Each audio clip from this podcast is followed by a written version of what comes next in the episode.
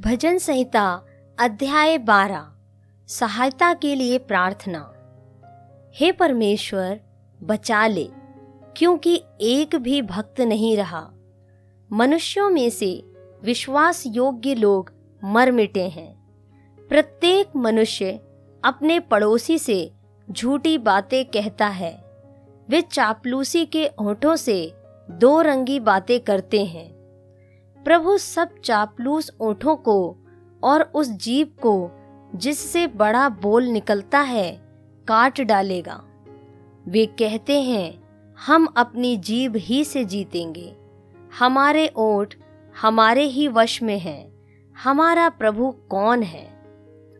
दीन लोगों के लुट जाने और दरिद्रों के करहाने के कारण परमेश्वर कहता है, अब मैं उठूँगा। जिस पर वे फुंकारते हैं, उसे मैं चैन विश्राम दूँगा।